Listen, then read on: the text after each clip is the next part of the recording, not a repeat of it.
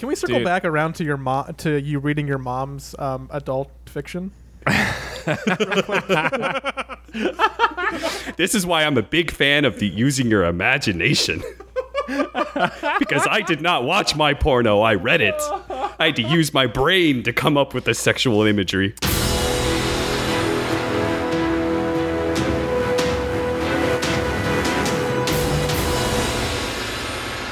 I don't normally start with a question. I feel like that's like really passe and weird for a podcast, but I'm super interested what pills you have just like chilling on your PC case, dude. Oh shit. Yeah, those oh, can the, I guess it's the ones that I created. Yeah, it's the brain cell ones, right? Yeah, like the brain supplement. Life Pure Recovery, multi-focus, control stress, improve focus, and master multitasking. I spilled the bottle while I was streaming by accident, so I just shuffled them up and put them on top of that old computer. I see how it is. So you put the energy drink product placement away, but you leave out the personal icon. Uh-huh. You're a sly one, product Andrew. Placement corner. You caught me. You're the first person to notice it, actually. It's been way too subtle. So thanks for that. That's great. You're so good at multitasking because of the pills that you were able to stream and pick them up at the same time? Yes, exactly. One-handed bottle opening gone wrong, dude. I was trying to be too cool with it. I need to be able to multitask more. I can barely get the audio on the podcast working. I don't even know. Like this might work. I think we're gonna be fine. I'll find out later. I guess it's okay. But thank you for coming and hanging out with us, dude. I appreciate your time. Dude, it's a pleasure to be here. I've been looking forward to it. Long-time listener, first-time caller. So. Oh. Nice. Happy to be here. We're the same as public. So you've heard every single one of our jabs at your podcast. Ooh, every single one. That's a tall order. Plus, Trent's been rubbing it in that he came on the show and I hadn't yet. And I don't like it when Trent's got real ammunition to one-up me. I've been reading too much news, dude. I'm intoxicated. I'm poisoned. Fuck, that was a terrible Freudian slip. UFOs are real. That's what I found out today. It's tough out there, boys. Andrew, what is it with the like? So you have your pills, and. You started Dota Radio. Yeah. You put together Moonduck. Yeah. What is it about you that you were like? Forget the book. How dare you forget the book? You wrote your own book. Thank you. Yeah. What other creations have you started yourself? That's a pretty comprehensive list. I've worked with a couple other startups, but mostly just like as a consultant. I think that about encompasses everything that I've been on the ground floor tried to start the vision with. I mean, I studied entrepreneurship in undergrad, so I've been trained for this, Cap. This is my backyard here. I've always dreamt of being a serial entrepreneur, but I don't have enough wins under my belt to call it serial yet, so I'm just... Okay, that was exactly what I was going to ask you, is why are you a serial entrepreneur? Well, like, if I had more money... Yeah, I'd be happy to invest in more projects, you see, but I run Moonduck, so it's a real struggle. Is Moonduck a fine balance sheet, though? You can't reinvest all that to just take over the world? Not quite yet. We need to pay Suns Fan back first for Captain's Draft. It turns out saying, hey, we want a minor, give us whatever dates are available, was not a winning lottery ticket in terms of the old balance sheet. Week after... New Year's, tough week to monetize. Not a lot of money being spent in ad sales during the returns week. So, still working on that a little bit, but it's not too bad. I'm half joking. We did lose some money on that event, but right now it's just trying to figure out how we can fit in to the Dota environment. Now that everybody is online, we don't have a niche anymore, and WePlay is just throwing money at people to play in their tournaments. I don't have $300,000 for a prize pool.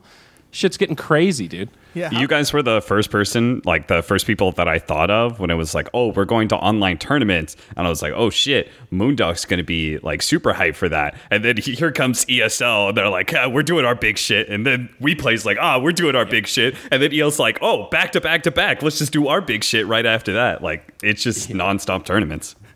Yeah, dude, it's tough. And the alternative game modes, let's call them, are a little less appealing to teams than they used to be. Elimination Mode 1, OG was like, oh, that sounds really cool. I'd love to try that. Elimination Mode 2, same sort of vibe. Once you get up to Midas Mode 2, they're like, okay, is this a real game mode or is Slack's going to play on our team? I need a barometer of how alternative we're going here. So it takes a little more legwork to get everybody committed. But I honestly think money talks. That's like teams really just look at it. How many games do I have to play compared to the prize pool? And depending on where you land in that equation, that's where you rank in the priority list. And historically, our prize pools haven't been that high. We've just maxed out on the creative side. How could anyone compete with WePlay then, who's seemingly just solving that problem by throwing an infinite amount of money at everything? Well, I don't know. Can you guys explain to me where WePlay's money comes from? Cap, have you worked with WePlay before? Do you know the secrets? Oh, we've had this conversation. Okay. I don't know where the money comes from. All I know is that I get my money. So that's the only thing I care about.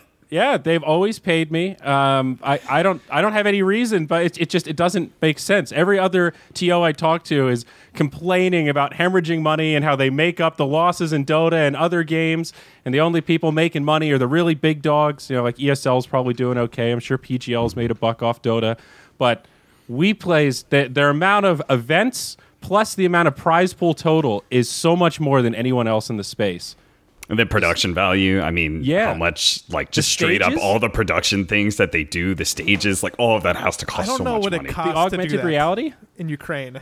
But if you did anything close to what they're doing in Los Angeles, Jesus fucking Christ. That is an interesting point that a lot of people have brought up, that their production costs are probably lower due to, like, local economy and stuff. But I think all those savings are negated by the fact that the prize pools are in USD. So if you're operating in Ukrainian hryvnia, but you still have to shell out $300,000 in American currency, I don't think you're really saving at the end of the day. You know, it cuts both ways. It's not a one-way street.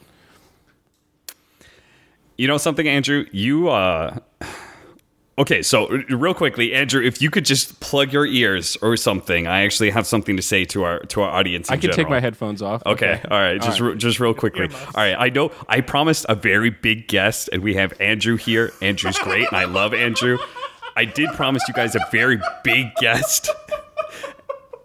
Unfortunately, that guest had to reschedule, so we're gonna do that later. All right, Andrew, you're good. You're good. All right. Andrew, did you hear me? No, I heard nothing. I just saw Joey's reaction and can only imagine. We could have said that in post, Cap. Cap, we could have put that in later. No, I thought it was funnier to say it now. Okay. All I was saying was that I promised them a really big guest last week. So, Andrew, because we changed guests and everything, we had a meeting with Blink Entertainment. Since you guys are our sister podcast, you know all of them. Mm-hmm. And you got me, just tangentially, you got me into the most awkward meeting I've ever had in my life. Oh. Uh-oh. Because we're having this meeting, and we're talking about, like, guests rescheduled and everything. And I was like, this would be a great time to cross over with our sister podcast, Trent and Ziori. We've already had Trent on. Let's get Ziori. The thought process is you're easy, right? Which, sorry, go on, Cap.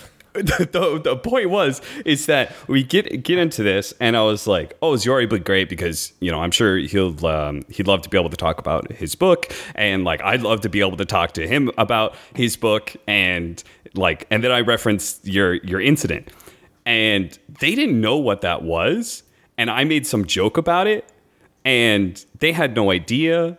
And it got into this really awkward place where, by the way, I was playing Dota at the time while I was having this meeting because I forgot about it. So I'm sitting there playing Dota, awkwardly trying to respond to questions. So it was already awkward from the get-go. Then that comes up, and I make some flippant remark about it. And then, like, they're like, what? What are you talking about? And I'm just like, I was stuck. I didn't know whether or not to, like, explain it to them or just like, nothing. I don't know. Next thing you know, like, words are coming out of my mouth. I'm not sure if these guys think that, like, I'm just a big bully now, or, like, what's going on? I didn't say anything about it, but I was just like, oh my God. I literally voice called Joey afterwards, and I was like, what the fuck, what just happened? Like, that meeting was the most awkward meeting I've ever had in my life.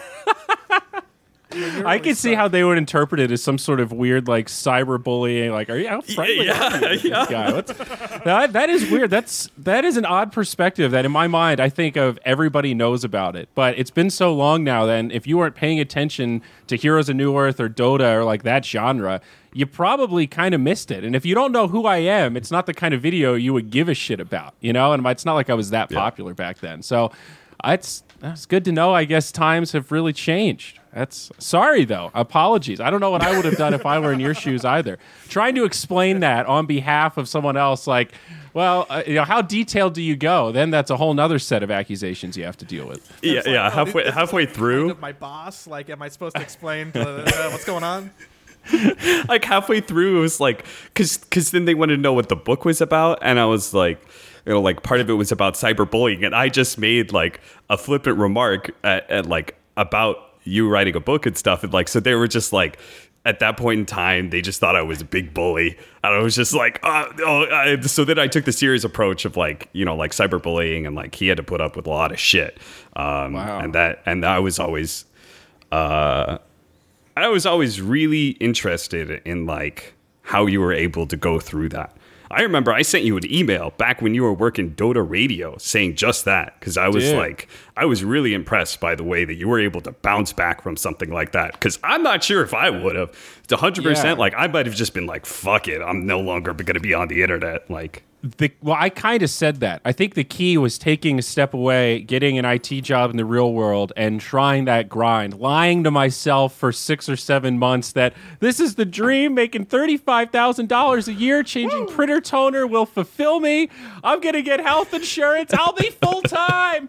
And then they offered me a full-time job after my 6-month contracting gig. I was just like, I don't want to do this at all. I just spent all my time sitting at my desk dreaming about esports shit and wishing about realities that could have been. So that I went full swing, and I didn't even last a year. You know, I just felt completely consumed by it. So I quit that job, and then just kind of had no plan. Just went into it. I'll find something. I'll figure something out. But I know this sucks, so I'm just not going to do it anymore. Then I went on vacation, had a couple of margaritas, and that was when I kind of came up with the idea for Dota Radio. And when I saw that didn't really exist, I went for it.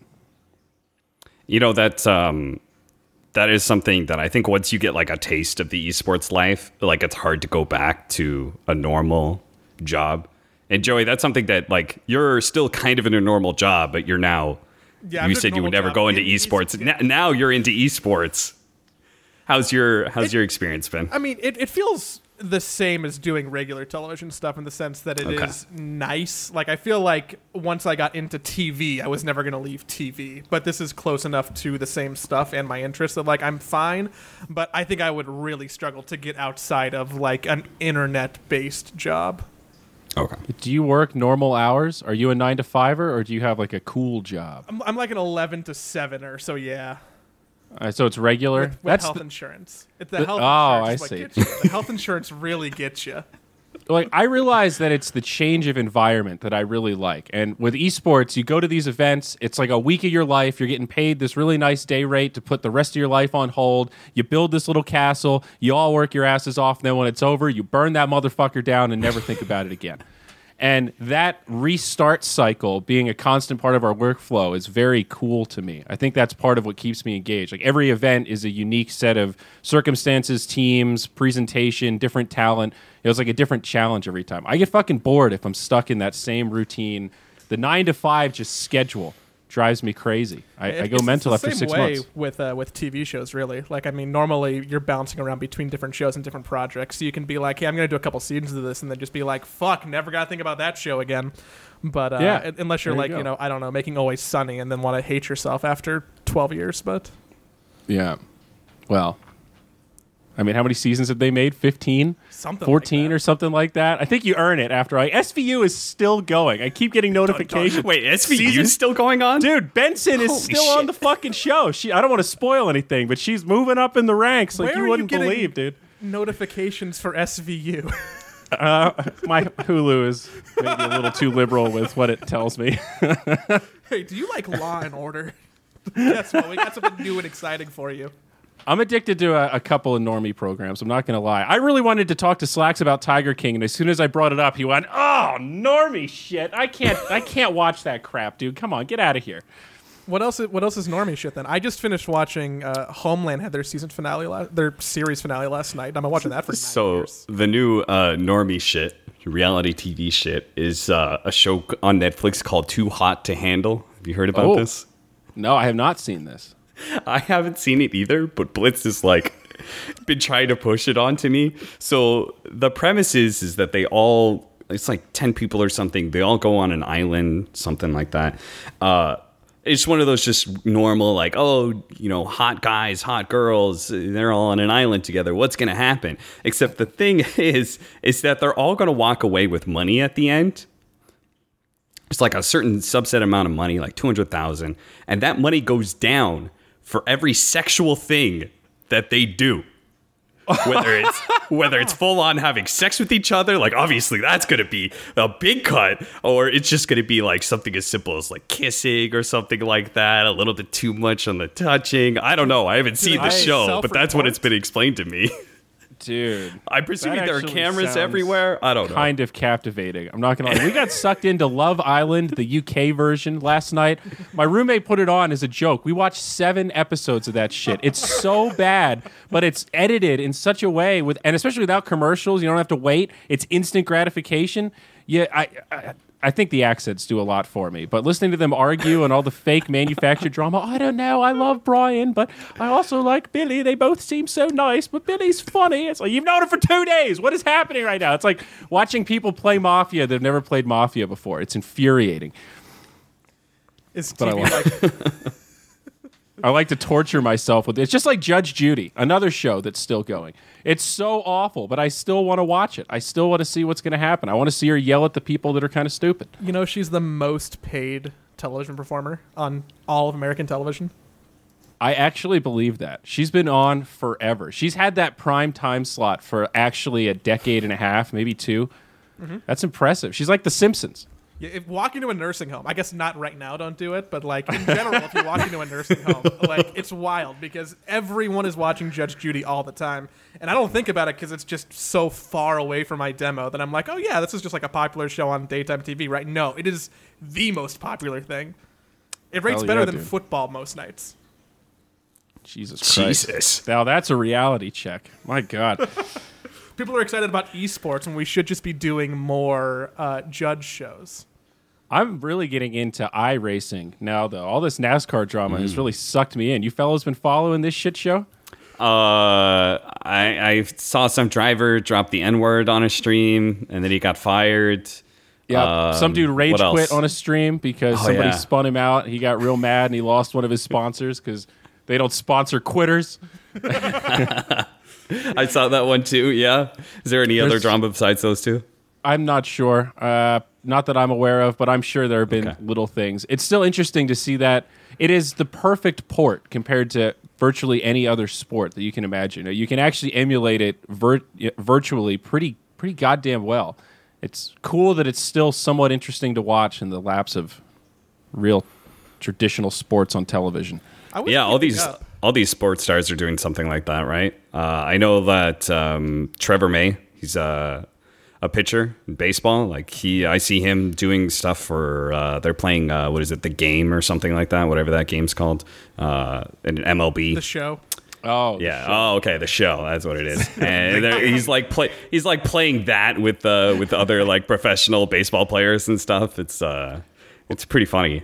I don't know how those games would work. Like, so do you know how NBA 2K is different from the regular kind of sports games where you're not controlling the whole team, you're controlling one player on the team? Mm-hmm. Yeah, so that was a change they made recently, right? Like I think 2 or 3 years ago. But are the physics really there for that to work? Is it fun? Or are you just the guy standing in the corner like, they never pass me the ball, man. They never, like... What are the shooting mechanics? Like, how do you have imagine Madden, but everybody's playing an individual character? I don't think it would work. Why would you ever want to play left tackle? What do you do? Pushing him. You know, like some roles are just way more fun than others if you don't have to worry about the physical aspect of it. What a great if you're that guy, you don't get the ball, but you're the person like setting up a screen, right? Yeah. Like there's still a certain amount of like getting in front of that guy. There's a little bit of physical action and stuff. But if you're the guy playing the guy that's setting up a screen, that's got to be boring as shit. So I don't know. I just keep marveling at how weirdly fitted competitive racing is to. You know, making this transition from real sport to digital sport. I've had digital sports. So much of Twitter in the beginning of the pandemic because I apparently followed too much sports and I had all these complaining like, it's all over. So I've been not keeping up with it as much as I probably should be because I'm curious what those people are saying now that it's like a month and a half in. Are they even more ragey or are they being pacified at all? No. Now they're mostly happy about it because it's something, right? Yeah. It's not people replacing real crazy. Sports, so. They're happy for any distraction from the real world. That's the point that we're at. You made the right call to shave your head cap. I am in desperate need of a haircut, and my haircutter has been closed for the last 2 months, and I don't know what to do. I cannot cut my own hair, and I'm getting shaggy. I'm transitioning into full lesbian haircut, and people are starting to make fun of me in Twitch chat. Yeah. Join me, friend. It's a good life. It's a good life. I just reshaved it like 2 or 3 days ago. Feels great. The crew cut, it's just drilled into you? Yeah, a little bit. I mean, obviously, I'm more used to this look than probably normal. But it feels fantastic, man. Just to have nice, clean scalp going on. Yeah, you're not wrong. I feel like sometimes I look at myself in the mirror and get that wrong angle, and I feel like I'm watching an episode of Seinfeld where he's got that. I don't even know what that haircut's called. It's not a mullet, but it's just got that extra shit in the back curling up. God, I hate it. I was trying to convince like everybody at BTS when we were doing ESL. Brian BSJ kept saying he was going to do it. Blitz said he really wanted to do it. Probably still hasn't done it. Cowards, the lot of them. Just shave it off, man. It's a big commitment. Just shave it off. I'm at the. My roommate went for the mohawk. I thought that was a smart play. This is perfect mohawk time. You know, no one's going to question it in quarantine. I had to cut my own hair, dude. Come on, cut me some slack. Gives him a lot of margin for error. Fucking genius. I thought about it. It was like right before I put the razor down the first time I shaved it, I was like, maybe I should bring the mohawk back. I was like, nah, I already did that once. Could have gone reverse mohawk. I've always dreamt of that. Maybe the most awkward haircut you can do possibly. Just shave the top so you have that old man look. The intentional Ben Franklin? Yeah. Okay, yeah, you might have just one-upped it, dude.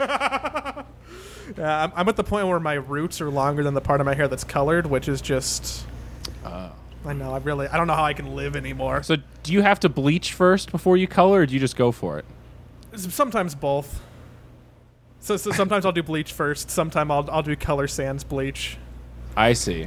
Is that because the bleach damages your hair? Or sorry, I didn't mean to... Go down a rabbit hole here, but no.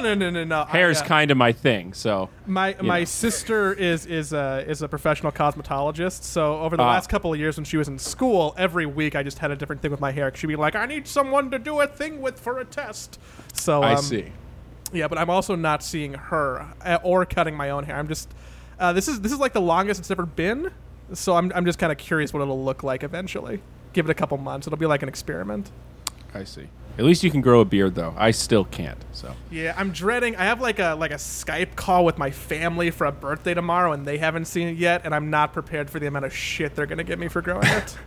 I'm going to be relentlessly bullied by my family all night tomorrow, and I'm not about it.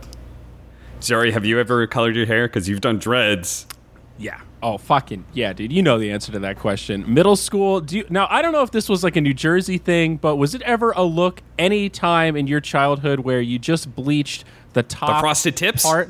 No, not the tips. Just like the top kind of, you know, if you were to sort of slick it and flip it up, like just the top. Yeah. Just the top. So the sides and the back are all normal, and then you got this blonde rectangle on the top of your head. I went to a private Christian school. Nobody had dyed hair. We went like half my so soccer team. I don't know. They just went straight. It wasn't the tips. That was too gay, dare I say. You know, you didn't want to be accused of any. This was the 90s, so things were still a little touchy. If you're not a Backstreet Boy. Yeah, exactly. That was too Timberlake. We were just a full, straight, blonde blotch. And there was one kid that blonded his whole hair. And then after that, you know, we all did it, so I wanted to stand out more, so I turned my blonde blue. So I didn't go full head blue. I just had a blue square on the top. It was awesome. This was like 7th grade, whatever age you are. And so was that 12, 13, something like that. So the problem, though, is we had a pool, and hair dye does not really interact well with chlorine. So the blue lasted for like a week, 2 weeks, and it just slowly fades to like a shitty green, and then this kind of greenish gray, and then it was just gray. I remember getting bullied on the bus with people being like, man, look, he all old, man. He got that gray hair already. I didn't feel good about myself those days, Cap. 8th grade me getting bullied by kids on the bus because I fucked up dyeing my hair. Did you weigh yourself pre and post dread cut? Like did the scale go down a couple pounds? I should have, but I didn't. I believe it or not, I didn't have scale at the BTS house. That was not. I don't weigh myself. I'm not one of those guys. What's wrong with those people? I should have, though. Sorry? Is there something wrong with those people? No, my weight doesn't really fluctuate. I've always been, I didn't have a late growth spurt. I've always been pretty skinny. I've always been like 160 plus or minus 5 pounds either way, depending on how long the tapeworm is and how much I've been eating. So the grass is always greener. I'm doing 2 days. I was about to say, me and Joey got a, we could both put on the weight. So, you know, we actually have to worry about it. I've seen you eat, Cap. You know how to eat for sure. You're a machine in the cafeteria, dude. My girlfriend still surprises her how quickly I can put down a meal. She's just like, "You're done already?" I'm like, "Yeah. Are you done with yours? I'm ready to eat some more." It's a military. It's terrible. Training. Yeah, yeah, something like that. Hey guys, just taking a quick break to plug all of our shit. Now, if you are listening to this podcast, you can follow us on YouTube. You can actually watch it, see all of our beautiful faces in person. If you are watching this on YouTube, it would certainly help if you followed us in any podcast platform. So you actually utilize Apple, Google, Spotify. I don't know what else that there is out there, but there's something. Just please follow us. It would be super helpful. And if you want to be really helpful, or you want to win some free shit, you can also leave us an iTunes review. That is the best way to be able to support the podcast. If you can leave a review, preferably rating us 5 stars, but if you leave us a review and we choose your review, you can actually win a free Arcana of your choice. Leaf Eater will be handling all of that one. And we've got one for this week. It is from Tony Zesnipa. He says, the podcast. They are like the people that show up to work in sweat sandals and a polo compared to a suit. One person takes the job super seriously while the others get the same work done but may drink throughout the day. At the end of the day, you know who's more entertaining. Thank you, Tony the Sniper. Just be sure to hit up Joey at Leaf Eater with an O-R at the end, not an E-R. Terrible branding decision, Joey. Just awful. God awful. Hit him up and he will hook you up with your Arcana. Don't contact me. I'm not in charge of any of that shit. I leave it all up to Joey, just like the production. The only thing I have to do is this promo here and the podcast that you're going to go back into. Thanks. I always think of that movie, She's All That, when I see you in the cafeteria, especially at breakfast time when I just see like 5 donuts on your plate. You know that scene where the kid puts the pubes on the pizza and says, Hoover it. And he makes the kid eat the pizza real fast. I always say that in my head when I'm watching you eat. Hoover it, Cap. These are the conversations I have with myself when I'm sitting there quietly in the corner, just mysteriously staring at everyone else. Yes, like, eat what it. Is he thinking? He's thinking of chick flicks from the 90s. He just walked past Andrew's table. He's just sitting there, yeah, eat it. Eat it.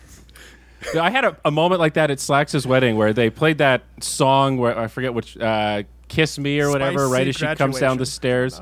It's the iconic scene from She's All That. And we're all standing there at the rehearsal, and Cheese comes down, and she's like, how did it look? And I was like, fucking awesome. I love She's All That. And everyone just stopped and turned around and went, She's All That? What the fuck are you talking about? And then Cheese went, he's the only one that gets it. I love that movie. That's what I was going for. And I just had this super self-conscious, like, man, I just outed myself. That's embarrassing. Joey, have you ever seen She's All That? No, I haven't. Okay, but neither. Freddie Prinze Jr.? Are you kidding me? Come on, I'm sorry. Freddie Prinze Jr. I'm not opposed to chick flicks, but I just haven't seen that one. It's a classic. I try and not watch many movies. TV's much more my thing. Okay, well, my bad. So, yeah, it's a self-selecting conundrum that I have. I didn't mean to alienate you guys on your own podcast. That one's on me.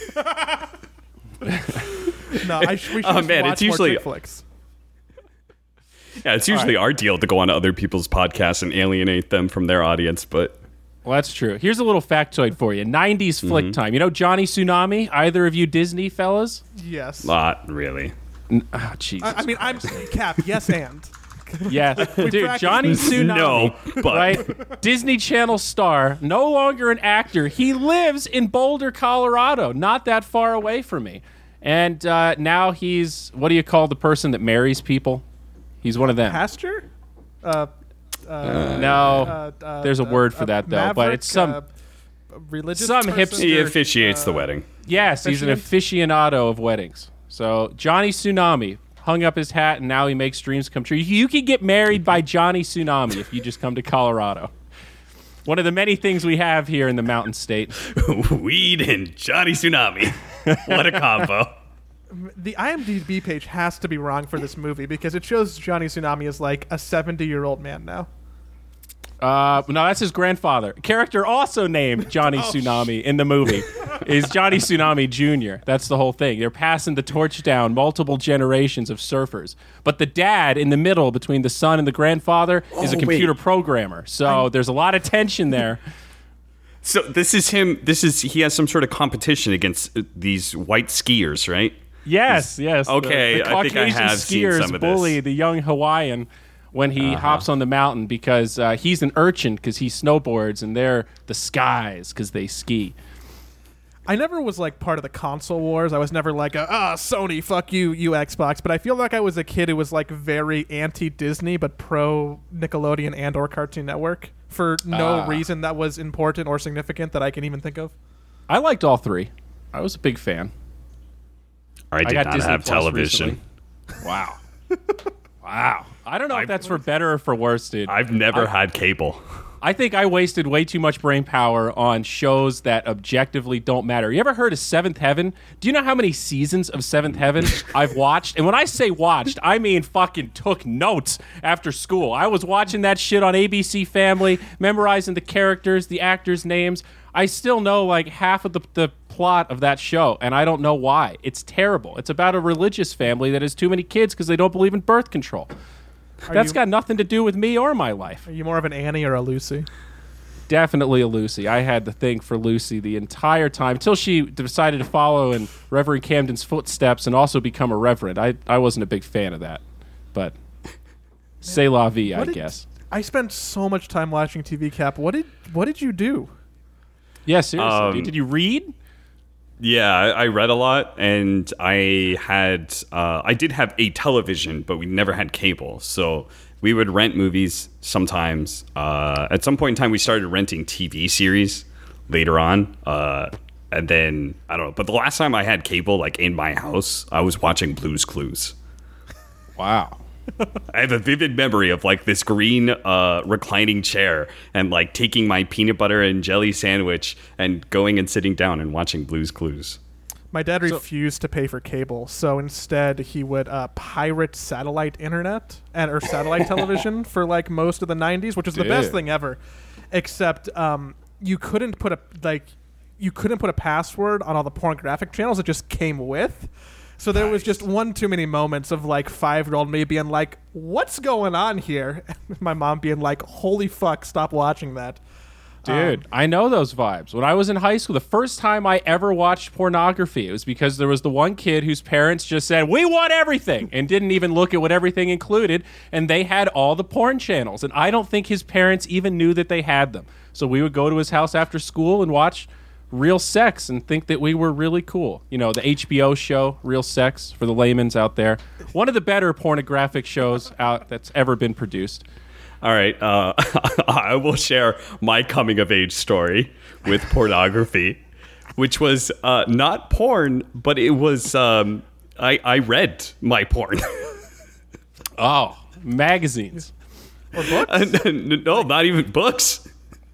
So like graphic the kind novels? Of they write for like old no, novels? Not graphic novels, just straight up like the adult novels that you know, like maybe let's just say they weren't mine, but I found them and I read them. And then obviously some of my fantasy novels would occasionally have some sort of of sex going on. But one of the so do you either guys read Robin Hobb? No. Okay. I don't think so. Okay, so this was a fantasy author that I was really into, and when I was, 13. And the real confusing part for me was that the novel that I was reading, the main character gets raped in it. And that just fucking threw me for a loop. That was like one of my first like sexual like encounters in reading. And I was just like, I didn't know how to react. I just like, I read through it and I stopped and I just stopped reading. And I think I never went back to that book for like a year or something. I just didn't know what the fuck to do. Can we circle back around to your to you reading your mom's adult fiction? This is why I'm a big fan of the using your imagination. Because I did not watch my porno, I read it. I had to use my brain to come up with the sexual imagery.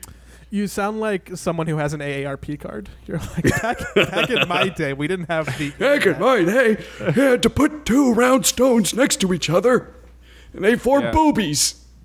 It's weird when you uncover a piece of media that you're just legitimately not ready for. That happened to me with the rape scene in The Sopranos, and whatever it is, season 3 or season 4 with the therapist. I was... way too... however old I was when that came out, I saw it and was just like, what the fuck? I had that same exact reaction. Just, okay, I think I'm done with this, whatever this Sopranos is. I'm out. It was... I also did you had ever go back and finish Sopranos? I did. As an adult, yes. It's very... Yeah, but you stopped at that point in time, right? When you were the kid, you were like, nope. A long break. I lost all interest. I'd also, in college, Requiem for a Dream. That ending scene, I don't necessarily want to spoil it, but the double dildo scene was a little much for me. I had never really thought about using those objects in that way for that reason before, and I just connected all the dots, and I was out of it for 2 whole days, dude. It was too much. Some things can't be unseen. We had a week in middle school where they shut down the computer lab because in the middle of a typing class, someone was watching what was essentially an ISIS video, and they had to bring in therapists for the entire class. What? Yeah. Apparently, like all of the the VPN wasn't properly set up, so people were just like, "Oh, hey, do you know that you can like get on whatever website you want?" Q Live Leak. Were they actually trying to watch stuff, or was it one of those? That sort of happened at my school once, but it was kind of an accident. Like somebody was sort of fucking around, clicked on a link, and then went, "Oh no, oh my god!" And then the whole school overreacted. But the kid wasn't really watching like propaganda videos. Did they yank his headphones off and go, "What the fuck are you looking at? Like how deep are we going here? That's fucked up, man." No, the kid was definitely showing other people. So he was like exposing other people to Live Leak stuff. Where'd you go to school? Just in Los Angeles.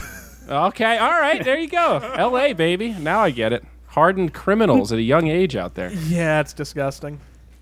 That poor class. The other thing about that class that was fucked up was I've never seen someone with worse arthritis than the typing teacher who had it looked like she had 3 hands on top of each other with the amount of bulbous that her knuckles were. And I don't have many memories of middle school. I remember like we played DDR in gym one time. That was really fun. And the whole ISIS video thing. But also I can never get this memory of this lady's arthritis out of my head. It's just permanently stuck with me. My typing teacher busted her pants once in 8th grade. She sat down and just made this surprised expression. I think I just busted my pants. And then she covered her ass and waddled out of the classroom. Yeah, she I don't know. Maybe I shouldn't do voices, but yeah, that was exactly what she said. Just covered her mouth, surprised. We're all like, what? What happened? She goes, I just busted my pants. And then she walked over to the home ec room, and the home ec teacher sewed her pants back together. Oh, I thought you meant shit. Yeah, I thought you meant something else as well. No, she just straight up split her pants. But what does busted my pants mean to... Oh, I thought she shit herself. No. And then I was like, damn, someone just said that? I just shit myself. Well, Cap thinks it's weird. I'm convinced that at one point in time, everybody has shit themselves in public. And Cap thinks that that's just not true. In public? I have definitely sharted in my own house more than once. But shat myself in public. I'm struggling. I mean, I... Very young. You're assuming like out of diaper age? There's got to be a qualifier. I'm assuming here. Somewhere between like the age of 5 and dead. Everyone has shit themselves in public. I don't know. I've had a lot of really close calls. I've ran into a lot of bathrooms holding my asshole together, but I don't think I've ever actually had like an accident. Like, guys, I just got to go home now because I got to change. I can't sit down. Yeah, like I've straight up shit in the woods, but you know, I made it to the woods. Right. I didn't shit my pants. Yeah, I've like Joey. Soccer practice. You know, I'm just gonna keep on asking people until someone shares my side of the story. Okay. The last time he asked this was Charlie, and Charlie. I mean, I can't really see it happening anyway. Composed Charlie Yang shitting himself. I think he would sooner die than let that happen. Hey man, it happens to the best people. So you can't control everything all the time. And does a shark count? Or do you mean a full-on? I think a shard counts. Okay, all right, because that's how I would see it for most people. That can happen to anybody, you know. So has that happened to you in public? I don't think so. I'm trying, maybe, but I don't recall a time. If it was, it wasn't. It was like, you know, not a major time. Have you ever had a moment casting where you've had to? Have you ever had to actually take off the headset in a live broadcast? And run. It almost happened to me at BTS once, and I remember afterwards, LD was like, "What is wrong with you?" I was like, "I think my stomach's going to explode." He said, "Just go. I don't want you rupturing a fucking bowel because you're trying to impress some internet nerds. I can cover for 5 minutes if it's an emergency. Don't worry. Just take off the headset." He like scolded me. He's like, "Give me the look. I will know, and I will carry, and vice versa. If I ever give you the look, be ready." So after that, I felt a lot more confident, but. I have had to cover for the look. Okay. Blitz has done it a couple of times. Nobody notices, though, because half the time Blitz has fallen asleep in a broadcast. So yeah. 5 minutes of silence from him is not that out of the normal. The closest, I remember I was at a dream hack once, and I got to the bathroom, and there were a lot of people in there, and I had like a jacket on and everything, and I basically just put my hand up and said, "Everyone, I'm a caster. I need to poop really, really badly. Please let me in the front of the line because I have to go back to the game." And all the it was like Moses parting the sea, dude. They just got the fuck out of the way. And I got into that toilet. That's one thing I love about Scandinavia. When you call emergency, they fucking react. You know? That wouldn't happen in Atlanta or any other U.S. city. They'd be like, yeah, go shit outside. But that was the closest I've ever made. I think I said to myself, if I don't get to the front of this line, I am going to shit myself. Then we've got a real problem here. I had a problem. That might have been the Heroes of New Earth dream hack. That might have been the dream hack that Breaky was at with me. That was a fun one. So you've casted 3 different games now, like full time, basically, like StarCraft. I mean, StarCraft, I was pretty. If you were to rank like Dota casters, I was a tier 3 StarCraft caster. So you know, very hobbyist, and I only did it for about a year. And then StarCraft was tough back in the day. It felt a little bit like an old boys club. And that was still when I was super awkward. Like, imagine this same level of awkwardness with no confidence. So I'm just standing there like a telephone pole next to people, creeping into conversations like, "Hey, guys, yeah, I ran a tournament." And then that's it. There's no follow-up, no contest. They're like, who is this fucking weird guy? Why is he here creeping on? Why is he drinking our beers? So I didn't fit in. And then Heroes of New Earth came out, and I slowly got into that. And that just took off very quickly. So... yeah, hobbyist StarCraft casting, but I guess that counts. And then you've casted some PUBG, right? I remember you guys did some PUBG. We did, yes. I was maybe producing a little more than casting, but yeah, we did like 3 PUBG events. And we were, I don't know how many people know this, but Moonduck really seriously thought about getting into Overwatch. When that game came out and everybody was playing it, we were on the hype train. And then after, 200 hours and the reality set in, we had a serious sit down and nobody wanted to cast it. All of us were like, I'm fucking tired of that game. Like, we tried to role play what it would be like to cast Overwatch, and we just couldn't do it. None of us could see ourselves doing it. None of us could see ourselves, like, towing the line, so to speak, and being full-time OWL. So the prospects weren't there, so we just said, fuck it. I guess we'll just wait until Artifact comes out. I mean, that's pretty funny, because I had the same story.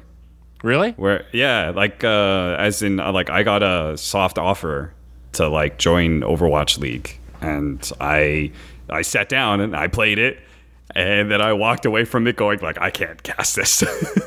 Yeah, like everything has its number, right? For the right amount of money, it's there's certain things that could fall into line, but we just had this moment of reckoning, like, if none of us want to do this, then why are we doing this? Let's just not do it and spend our time doing shit we actually enjoy, because then it'll actually be fun, and some of that will translate on camera. Do you ever regret that, though? Because there is a degree of job security in OWL. You get signed on for the whole season.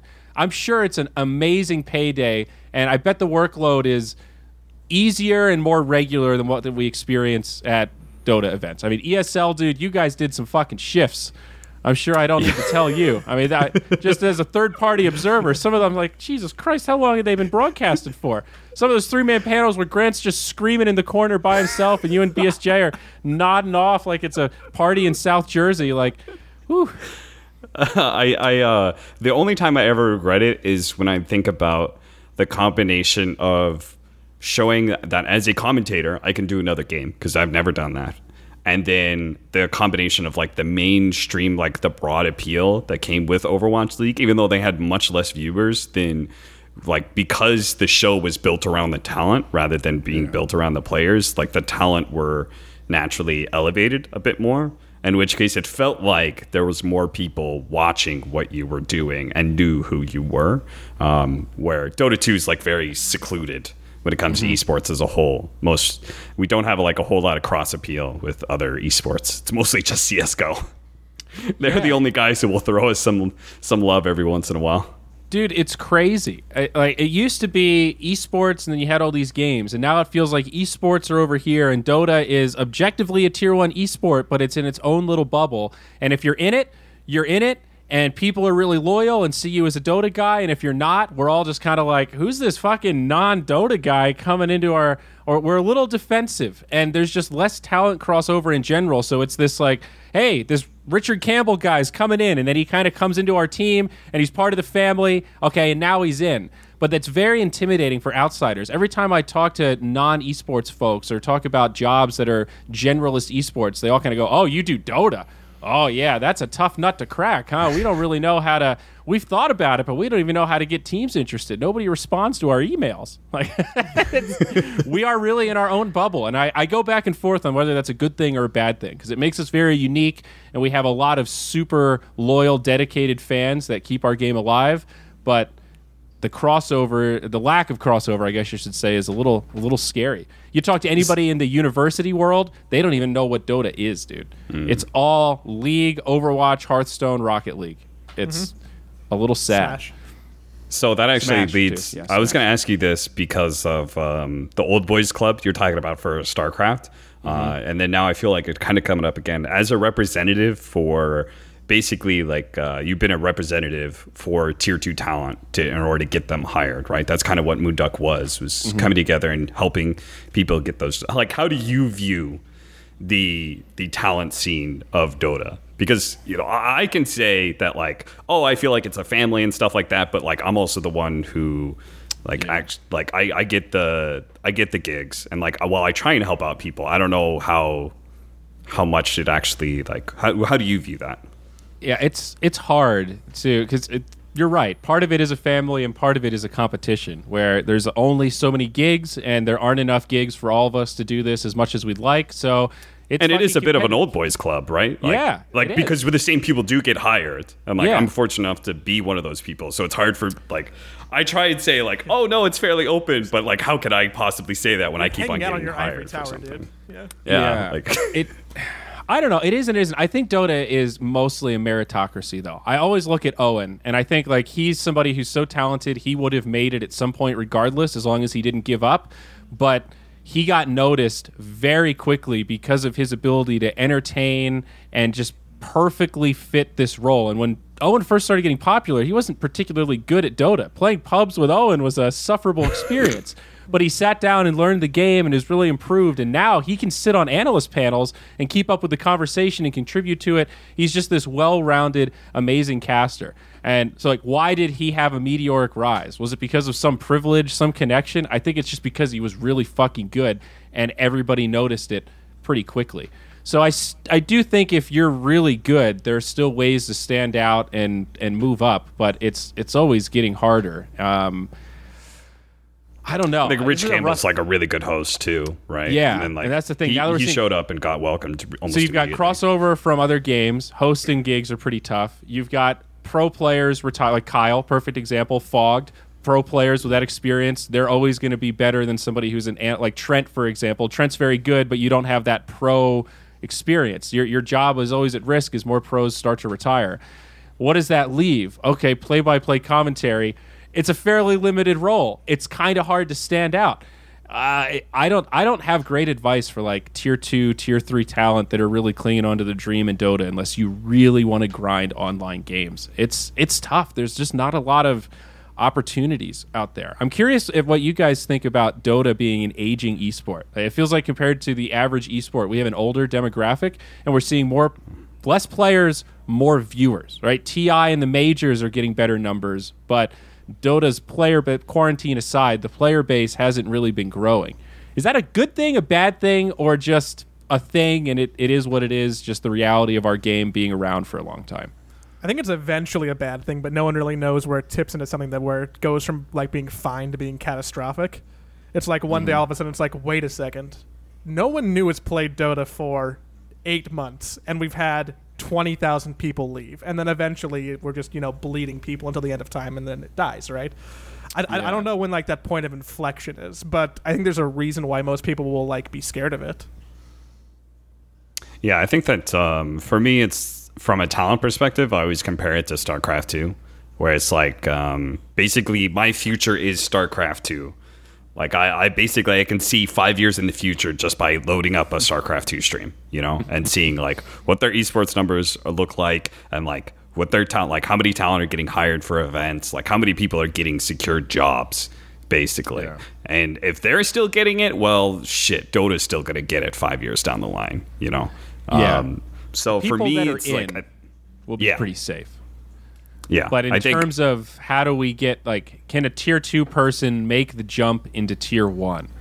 It's pretty fucking hard. And if jobs are decreasing over time, it makes sense that folks are generally going to hire those with more experience. If you're coming in now, you're competing against people that have 5 years of solid full-time Dota talent experience. That's a lot to catch up, you know, and I don't know what the mechanism is that allows you to actually close that gap. Yeah, it's just like these established people, they have brands, they have fans, and they grew them, they worked hard to grow them, so they're always going to have an advantage over you as long as they don't do anything that, like, drops, like, as long as they don't drop off. Like, Lumi is a great example of, like, somebody who, like, eventually dropped off because he didn't, whatever, like, he didn't keep up with the game as much, he didn't cast as much, whatever it was, you know, and, like, people just developed a irrational hatred of him at some point in time. Like, there was some criticism to be lobbied toward Lumi, but like it got way out of control. So as long as the established tier 1 talent, like as long as they don't screw up, as long as they don't like Sadicus levels to screw up, or like as long as they don't like rest too much on their laurels. Like that's what I always think of. Like as long as I work hard and keep like trying to get better at my job, then my spot is secure. Like no one can really take it from me. Yeah, I would agree with that assessment. I think there's two things that I commonly see either misrepresented or misunderstood. One is underestimating the value of just getting better at the game. There are so many play-by-play casters that I have encountered over the years that think of it sort of like an means to an end to get popular, And you have to think about it as the popularity will come as you get better. And you only get better by doing that painful process of reviewing your own content, listening to your own casting, hearing for yourself where you're, you know, using fill words or stepping over yourself or not listening to your co-caster. When I started at BTS, I would use the rebroadcast. We would do early morning, like European shift, and it would end, the rebroadcast would start, and then I'd sit there and edit VODs and do whatever other boring work I had to do while listening to the rebroadcast, so that I could chat with the people in Twitch chat and sort of get some honest feedback in real time when the chat's moving slower and I'm forced to sit there and listen to myself. It wasn't fun, but the process of doing that made me a much better caster. And same goes for just getting better at the game. That whole excuse of, well, I'm play-by-play, that's why I have an analyst. It's like, yeah, but you can ask way better questions and have a much more engaging conversation if you understand what the fuck is going on right now, instead of saying, like, what do you think Slark's going to do with the Shadow Blade? Gee, I wonder. He's going to farm with it. No, he's going to fucking kill people, dog. It's a Shadow Blade. Think about it. You know, how come this Abaddon doesn't have any mana? Well, because he bought a mech and he bought phase boots. Think about what's happening here. He's got no mana regen and a thing that takes a lot of mana. Playing the game helps you get over some of that shit. Not that I'm that good, but still just sitting down and thinking about, okay, why did we lose? Let's look at this replay and how did my farm feel? Getting a feel for all those sort of things give you so many more tools when you're trying to describe what's happening in the game. And I don't know, you got to do something to fill your time in between events. And I wish more up-and-coming casters would spend that time just practicing Dota. Yeah, I think that's I like the fact that you used the word feel, because that is a very common word for pro players. And people always people sometimes ask about that, like, why did they use feel? Like, why don't they just do the math, et cetera, et cetera? It's like, well, there's too many variables in Dota that you can't possibly keep up with them all, because there are so many variables and it is so complex. What you're mostly operating off of is feel. Like, yeah, sure, sometimes you do the numbers on, like, you know, minus armor versus, you know, damage reduction, like Crimson Guard or something like that. But, like, most of the time it's just feel. It's you can't really break down the game that complex any other way. And Dota's one of these great games, and that's why we all keep coming back, is because the more you learn about it, the more you realize how much more you have to learn. You think, like, okay, I know all the heroes, all their spells, and all the items. That's like a big milestone. And you feel like you're on top of the world because you know Venge is coming at you and he's about to drop a magic missile and you can anticipate it.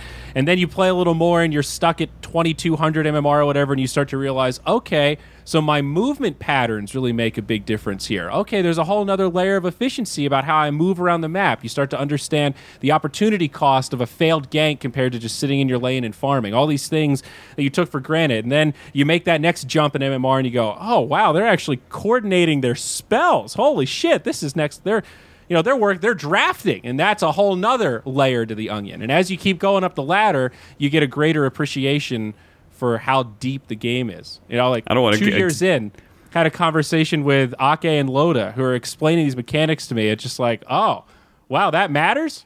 That first creep really matters that much? Oh, okay. And you hear it from their perspective, and it just opens up that can of worms. Like, holy shit, they see the game in a total... It's like Neo looking at the Matrix through the numbers, and my dumb ass just staring at the screen like... He killed him. He's dead. Look at that. I don't want to get too deep in the whole, like, sniffing our own farts Dota elitism, but that is exactly why it's like you take a bunch of Dota casters and they grind Overwatch, and then they look at that game and be like, can I make the shift? It's so hard to go from Dota to any other game, because it's just like nothing really holds the same. So what about Valorant? Interest. Any thoughts about casting Valorant there? Oh, God, no. I mean, I'm watching the game. I'm watching a good amount of streams and stuff. I don't really have a ton of interest in playing. No, I don't even have a Riot account. I don't even have it linked. I'm watching it just purely for watching it. That's how you know, like, my intentions are, like, entirely pure, and that I'm not interested slightly in a business aspect. I liked watching Overwatch first person as well, like first person streams and stuff. So it feels kind of similar for Valorant, but so is that just because you don't want to cast FPS, or what's the reaction? Is it the spyware? What's the? Yeah, there are a lot of different issues with it. It just doesn't immediately hook me. I look at it to a point of, if I was that interested in something like that, then I would just go to CS:GO, because I feel like it is a little bit. Despite like them having all these different abilities and stuff, like it's like a false level of complexity to it, if that makes sense. Where when I watch CS:GO, I actually feel like I'm watching some level of art that I don't understand, but I can only grasp a little of it, you know, because I don't really know the game. But for Valorant, I don't get that yet. Maybe it'll develop into that, but it doesn't really reach it for me. What about you guys? Are you guys interested in getting into Valorant? Any Moonduckers looking at it? Riot's gonna have their pick of the league. Oh yeah, right. Everyone's gonna be like, I want to do this job that's full time, that's just like LCS for a new game that's just coming out. Like, I don't know Joey, people who are at that. They said, but Joey, Riot specifically said that they are going to open the field up to third party organizers. Yeah. Ziori, doesn't that sound great? You guys can host a Valorant tournament. Yeah, so I'm old enough to remember League of Legends back in its heyday, as it was growing in tandem with Dota, when they were both side by side at MLG in like 2013 or 2012, whatever it was.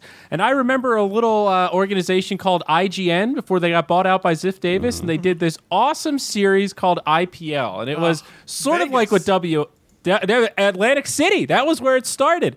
And they had an amazing run. I think they were set to break even on IPL 7. It was either IPL 5 or IPL 7, and I'm pretty sure it was 7. And what around the time of, was it IPL 3 or 4? That was right when LCS dropped. So they had this amazing tournament lined up with all these Tier 1 teams, and Riot said, we signed these contracts. Now we own all these teams. We're saving the Tier 1 for our show. You guys can use anyone who's not in Tier 1. And IPL said, oh, great. So we're going to have the top 40 team versus the top 50 team in North America playing a show match in Atlantic City. A disaster. They lost so much money on that shit because they had this long-term strategy, and Riot just swept it out from under them. Now, the only difference here was that Riot has at least said that they're going to open it up to third parties. Back then, they were all just... It was Wild West shit. Sure. You know, IPL assumed a lot of risk and didn't really think about the possibilities. But you think the same thing's going to happen again? Is that... That's what most people have told me. I think so. Yeah. It's going to be Riot-owned by 2022. Yeah. At the latest. As soon as the esports scene develops to a point where they're like, all right, great, we can have a great product, then they will definitely take that. Yeah. But because in a way, why wouldn't you, right? Yeah. It's like, same goes with like Valve, like just to get away from Riot, like Valve for perspective, like, oh, 25% of the battle pass goes to TI. Well, what if we take another 10% or 15% and put it towards the rest of the DPC? Like, well, what company is going to do that? What company is going to hamper their own profit margin? So I don't really blame Riot. But would Riot hire us? That's what I always go back to. Like, don't you think that if I applied for a job at Riot to be a full-time commentator for Valorant, they would run their little robot that scans every word I've said on the internet and find all the highlights of every podcast I've done where we've said, fuck Riot, very loudly and obnoxiously into multiple microphones, and laughed hysterically at their expense every time something goes wrong? There's been a lot of them. I think I think they would definitely jump at the chance to be able to take... Like, oh, okay, let's just say OD Pixel. Super easy, right? Mm-hmm. They would instantly snap up in a heartbeat, because then at that point in time, they're taking something away from a competitor. And it also goes to show the prestige of that other casters want to do it, right? That's like Overwatch League. The same thing they did there was grab a bunch of good talent from other pools, pull them into this one game, and it drives a lot more interest into it. By us, I meant Moonduckers, the shit joke studio. The guys that did an official Valve minor and then filled for an hour and a half making fun of the audience. I don't see why not. Okay. I think they would. I think so. I think they're going to spend the next 18 months basically auditioning everyone to be like, who is competent enough to do anything that's remarkably successful? Because they're going to have to hire out a full nother team at Riot. The LCS team is fucking giant. They're going to have basically a second one of those for everyone for Valorant, right? So they're going to hire, at least 50 people plus talent.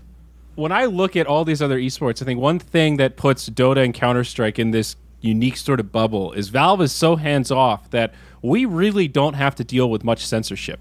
Online broadcasting already has no FCC, so we're like Wild West. We can kind of get away with anything. And Blizzard, Riot, Activision, EA, they've all kind of stepped up and said, all right, we're going to raise the bar. PC, our broadcast is PC, and they're very serious about that shit, to the point that I don't know if it's a conflict with the brand that we've built, because a lot of Moonduck thrives in that lack of PC environment. Our motto has always been, guys, use your judgment, but generally speaking, fucking go for it. If you think it's going to get a laugh, cross the line, and we'll always dial it back and apologize. But don't muddy your own waters by having that dialogue in your head of like, oh, I don't know, it's just, if it's funny, just fucking go for it, and we'll deal with it later. We've always been on that side of the fence, and you can't do that in most of these other esports, so you'll get fucking fired pretty quick. They straight up totally said that we can drop fuck bombs, you know, like no big deal. Is Valve the only company not owned by Tencent that we just talked about too? Like, yeah, sure. Surely that has to trickle up to investors, right? Blizzard is still a minority Tencent. I think less than 20% of Blizzard Activision is owned by Tencent. But Activision is just as evil as all of China combined, right? Well, maybe. I don't know. Probably not great. Yeah.